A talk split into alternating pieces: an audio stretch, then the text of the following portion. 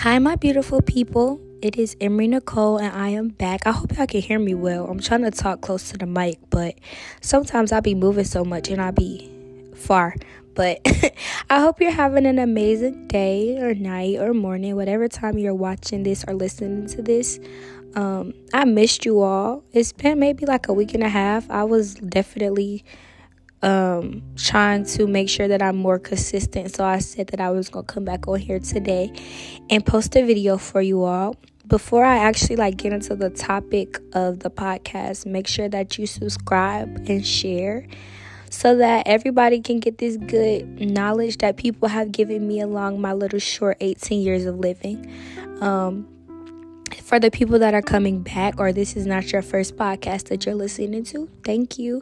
I really appreciate your love and support. Um, now let's get into the actual topic. Like what, what you want to talk about today girl? I know y'all all ears. Well i hope y'all all ears. And today i decided to name the um, podcast be a diamond and not a rhinestone if y'all know what a diamond looks like in comparison to a rhinestone you probably could tell where i'm going with this but um, just for a little background knowledge, when you see a diamond, you know it's there. It shines, it glows. It doesn't have to try too hard, it doesn't have to do too much. You can see it from miles and miles and miles away. Um, in comparison to a rhinestone, when you see a rhinestone, nine times out of ten, you know it's fake. And if you don't, if you get a a closer look at it, you'll definitely be able to tell that it's fake. It looks plastic. It does a lot. You need a whole lot of them to bring the the glow out of something. You know when you compare it to a diamond it don't take much. It take it don't take too many diamonds for somebody to know that your ring real versus if you got a rhinestone like you got to do add a whole lot just to get that same glow and shine and love. So um the route that i was going with this particular topic is so many times we see diamonds and we try to be that diamond, but sometimes it appears as if we're rhinestones. And I say that because society has made it easy for everybody to want and desire to be, and have, and long for the same things. We all want, you know, when the fashion, whatever the latest trend is, everybody hops on trend. Whatever, you know, or it was whatever dances on TikTok, we all hop on trend. Whatever is trending or important or flashy at that particular moment, even if it has no value in the next year or sometimes even in the next month, we still take part in it because we desire to be accepted by society. Cool, that's cool. That's that's the human, you know, that's just how we think, that's how we roll. There's nothing wrong with that.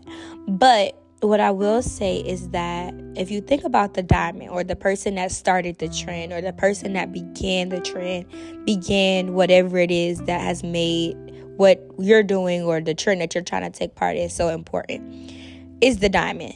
They're the ones that get the most attention, the love. You can tell it's real. It's authentic. It came from somewhere in their soul, in their heart, in their body to do whatever it is that they did. Meanwhile, you have a lot of rhinestones that are competing to do or have or be what that diamond is. And so the point of this video is I want us to understand that whatever our skills are, our purpose, our our strengths is what's going to bring the diamond out of us. You know, sometimes we want to be other people. We want to do what other people are doing and we don't realize that we were not put on this earth to do and be what they are. I have a, a small example. I remember my auntie, not remember because she still do, but my great uh, auntie Renee bakes the best sugar cookies, y'all. Like every time I eat them, I almost like go run and give her like a thousand hugs because her sugar cookies are so good. And I always be like, Auntie, what in the heck do you put in these sugar cookies? Like, where did this recipe come from? Who taught you how to do this? Teach me. And so I think she got so annoyed with me asking her over and over again. So she finally was like, one Christmas, she gave me the recipe as a Christmas gift. It might be minor to y'all, but y'all, that was like receiving the Krabby Patty recipe. Like that junk was important. So I'm like, okay, she gave me the recipe. It's easy. Sugar, eggs, salt, baking powder, sugar, flour. Oh, you know, basics, stuff that I keep in the cabinets or whatever. So I go downstairs, feeling good one night. I'm like, I'm about to make these sugar cookies. And I make them, I put them together. and I tasted them and they were they tasted like I added the whole pack of salt into them. Now y'all, I didn't use no more than 2 teaspoons of salt, but them cookies were so salty that everybody like my mom was like throw the whole batch away like no. And so I use this example to show that what my auntie was known for, I tried to recreate. And sometimes it works for people. Sometimes you recreate something that somebody already did. You recreate a trend, you bring it back, you do it again, you try it again. But it will never be what the original person, copy, example, trend was. And so what I had to do was find my own way to make cookies. I had to figure it out myself. I had to find out what worked for me. We both had the same goal. We both wanted good cookies. We both like good cookies. We both enjoy eating them. So we was both doing the same thing, but one way worked for her and another way worked for me. And so I could shine in the recipe that I had because that was a gift that I had. That was a skill that I knew, a skill that I was taught. And, in the same sense, she shined in her cookie recipe. And so think about that in life or when you're moving around or doing different things or getting into different you know things that you're trying when you're trying to discover your gifts and your purpose and your talents don't always shoot to be the best because there is something that you do, something that you take part in that is going to make you shine like that diamond.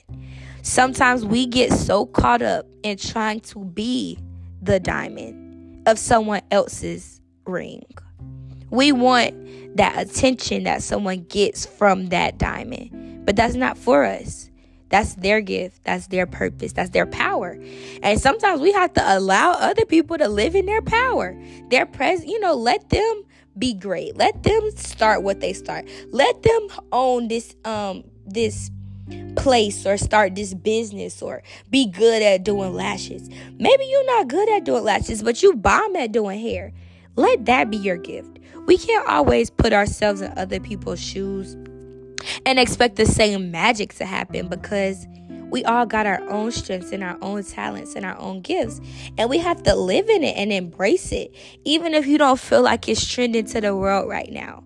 Even if the the outfit that you created or the style that you're trying to bring back is not trending right now. If you're passionate about it and you know that it's something about this that's different than what everybody else is doing, nine times out of ten, if you give it time and you allow God to grow in you and within you, whatever you're doing is gonna spread to the crowd that is meant to spread to it's gonna work out for somebody and it's gonna work out for you.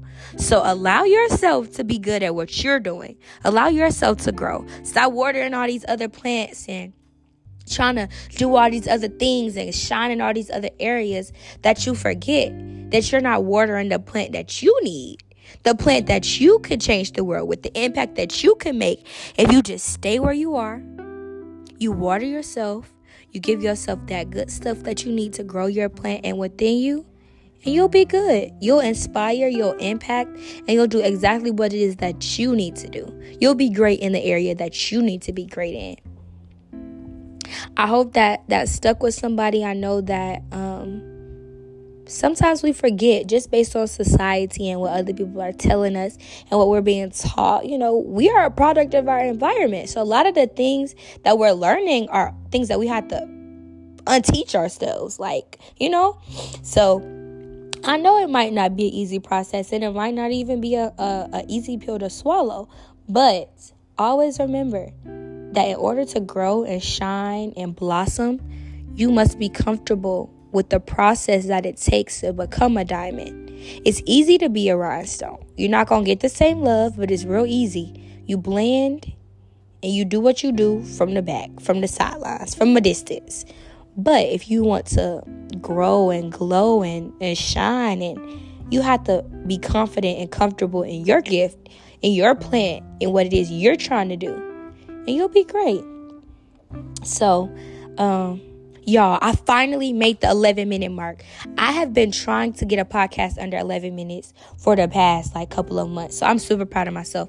Um that's all I have for you all today. I love you all. Thank y'all for coming back. Thank you for sticking beside me, listening, always being an ear because sometimes I come on here and talk to y'all because I need y'all. I need an outlet. I need someone to talk to. So I really appreciate y'all. I hope you all have an amazing night. Be great. Go out and do what you do. And always remember to be a diamond and not a rhinestone. Love you, mean it. Bye.